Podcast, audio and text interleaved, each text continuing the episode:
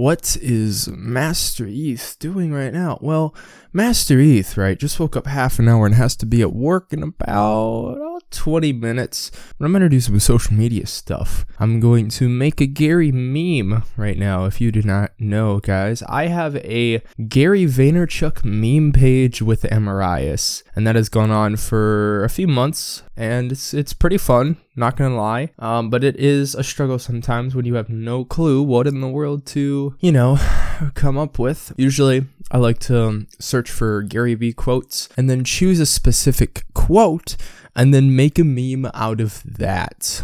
Or it's, you know, because it's fun to take his quotes out of context and then it just makes it funny. Um, so yeah, uh, if you guys would like to follow that on Instagram, it is Gary Memes at G A R Y M E M E S.